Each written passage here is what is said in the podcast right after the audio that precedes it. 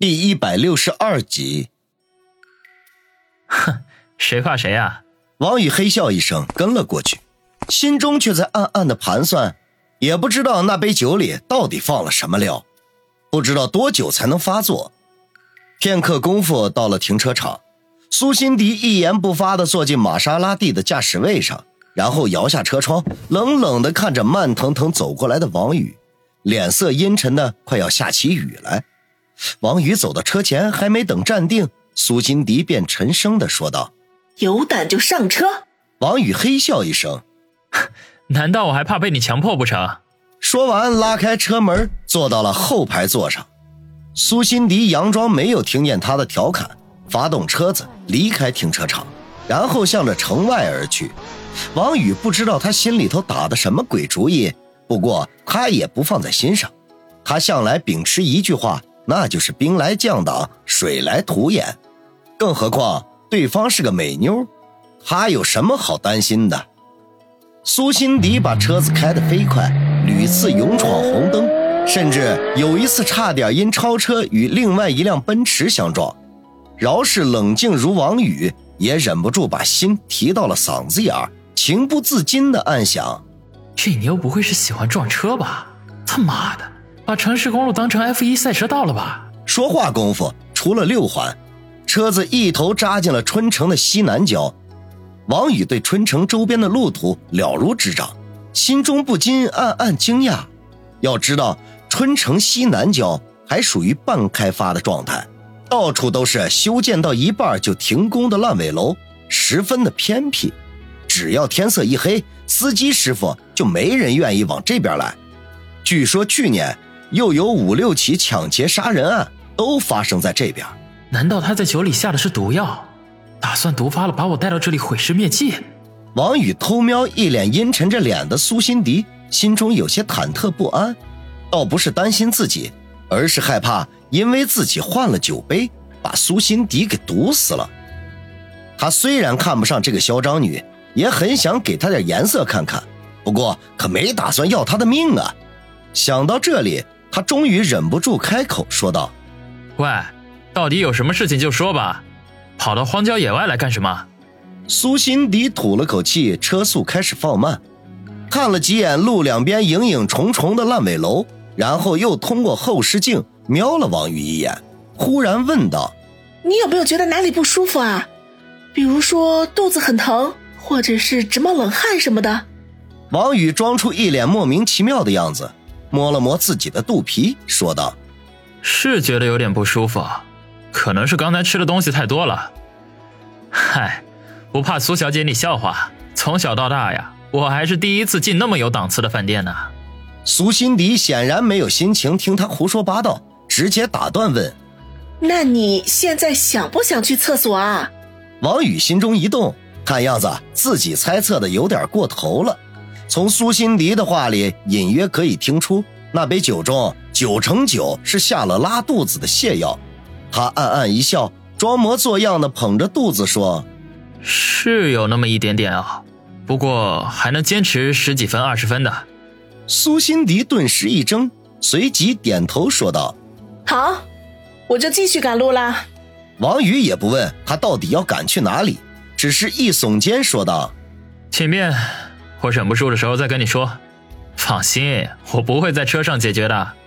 苏辛迪眉头皱了皱，眼中闪出一丝厌恶的表情来，心中暗骂：“哼，先忍你一会儿，等会儿有你受的。”哎，真是奇怪了，怎么这么半天还没有发作？啊？难道是剂量少了？不知不觉又开出了二十多里。道路两边连烂尾楼都看不见了，只有一些高高低低的土包和低矮的树木。夜风从上面倾过，发出呼啸之声。王宇看了一眼车窗外，只见夜空里不见一颗星辰，几块厚重的乌云正在慢慢的堆聚，看样子一场大雨正在酝酿当中。他嘀咕说道：“苏小姐，我们到底要去哪儿啊？我看着好像要下雨的样子。”他话未说完，忽然发现苏辛迪竟然在紧紧地咬着嘴唇，脸色苍白，脸颊上几滴汗珠正在滚落下来。哎，苏小姐，你是哪里不舒服吗？王宇心中一乐，看样子是药劲儿发作了，便揶揄的问道。苏辛迪哼了一声，刚要说话，忽然“噗”的一声放了一个响屁，顿时车子里弥漫着臭味儿。王宇连忙用手捏住鼻子，啧啧的说道：“嗯，好臭，好臭！苏小姐，注意点形象啊！”苏辛迪原本苍白的脸颊顿时涨得通红，狠狠的一脚踩住刹车，怒声的问道：“姓王的，你对我做了什么？”王宇脸色一正，沉声的说：“这句话应该是我问才对吧，苏小姐？”你，苏辛迪想要反口相讥。可是只说了一个“你”字，一个闷屁再次响起，他浑身一抖，再也忍不住，推开车门，越过路边低矮的护栏，向荒地跑去。没跑出几步，他就捂住了肚子，左右张望了一下，幸好啊，这周围全都是大大小小的土丘，也不管能不能遮挡，便猫腰钻了进去。见此情景，王宇忍不住哈哈大笑，这就叫做。不是不报，时候未到。他笑了几声，忽然皱起鼻子来。车里的味道实在是不敢恭维，有必要开门通通风了。当即，他推门下车，把另外的两扇车门都打开，然后靠在车头灯前吹起口哨来。姓王的，你能不能安静点儿？不远处的小土丘后面传来苏辛迪的怒喝声：“你说什么？”太远了，听不见。王宇扯着脖子喊：“苏小姐，拉完了没有啊？下雨了，回家收衣服吧。”姓王的，闭嘴，否则我跟你没完！苏辛迪怒道：“距离虽然远，可是隐约可以听见。”好，我闭嘴。深更半夜荒郊野外的，你可能会害怕呀。出点声音，帮你壮壮胆嘛。王宇耸耸肩，暗暗好笑。结果这个时候，土丘后面忽然响起一连串的屁声，接着就是一阵的稀里哗啦，正好一股冷风吹来，臭味随风而至。王宇忍不住哈哈大笑，哈哈哈，好臭好臭！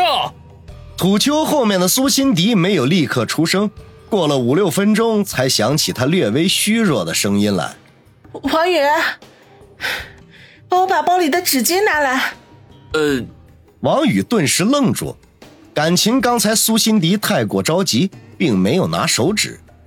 他犹豫了一下，很想趁机再戏耍一下苏辛迪，可是转念一想，已经对他做出了惩罚，此刻正是他最尴尬的时候，如果再趁机报复，就实在没有男子汉的风度了。一念及此，他返回车中，从苏辛迪的手提包里翻出来一小包纸巾。便朝着路边的那个小土丘走了过去，没想到刚走几步，苏辛迪就大声喊道：“停！不要过来！大姐，我不过去怎么把手指给你啊？臭烘烘的，你当我愿意过去啊？”王宇不高兴地说：“我说不行就不行，你把纸巾给我丢过来！”苏辛迪大急，怒道：“我操，隔着四五米远呢，你让我把纸巾扔过去？”你以为我是沾花飞叶的武林高手啊？王宇没好气地说：“此刻他距离土丘至少还有四米多远，恐怕只有像姚远那样的高手才能把纸巾丢过去。换作是他的话，半路上就会被风吹走了。”苏辛迪也意识到了这一点，犹豫了半天才说：“嗯，那好吧，那你就走近一些。”真难伺候。王宇骂了句。向前走去，刚过两米，苏辛迪又喊道：“停！这次差不多了吧？我试试看，如果不小心丢到粑粑堆里，你可别怪我。”王宇比划了一下，虽然还是有点远，不过他努努力，应该是可以办到的。